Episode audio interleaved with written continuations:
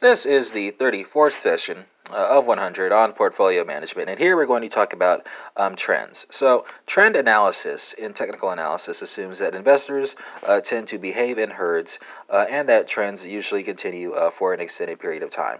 Uh, that actually isn't all that crazy if you look at some behavioral econ research, right? Uh, so, an up trend occurs when a securities price uh, makes higher highs and higher lows, right? So higher highs occur when each high lies above the previous high and when the price declines, um, i.e., there's a, a retracement um, with each subsequent low uh, that is higher than the prior low. Uh, to illustrate an uptrend, uh, the, te- te- te- the, I'm sorry, the, the technical analysis will connect all the lows uh, on the price chart with a straight line.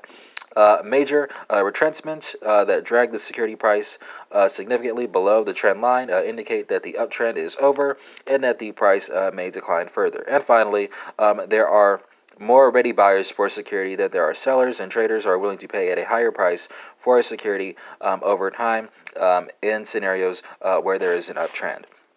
By way of contrast, a downtrend is indicated by lower highs and lower lows on the price chart. A technical analysis will here will connect all the highs on the chart to illustrate the downtrend. Uh, major breakdowns above the trend line may indicate that the downtrend is over and that the securities price uh, could rise further.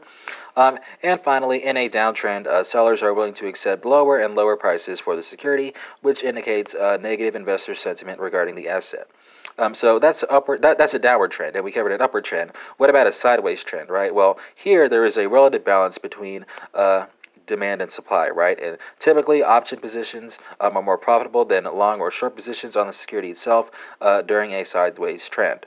Uh, trend analysis involves the use of support and resistance levels. So, a support level uh, is defined as the price at which there is sufficient buying interest in the stock to um, uh, arrest or stop the price decline.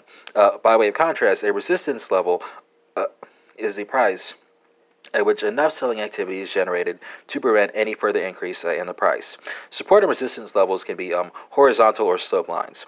And finally, um, let's cover the change in polarity principle. So, what is the change in polarity principle? Well, this principle asserts that once the price rises above the resistance level, um, it becomes the new support level, right? So, it's pretty optimistic. Uh, similarly, or maybe it's even headed, because uh, on, on um, I, I, just gave you that, but by way of contrast, once the price falls below a support level, then that's the new resistance level. So I guess it's even-handed, but again, um, when you're trying to um, make sense of what to do based on charts, it's kind of well, I mean, it's not my preferred method, but we have to cover it nonetheless because some people use it, and it can um, be used. It can be useful um, with option trading, uh, as was the case with sideways trends, right?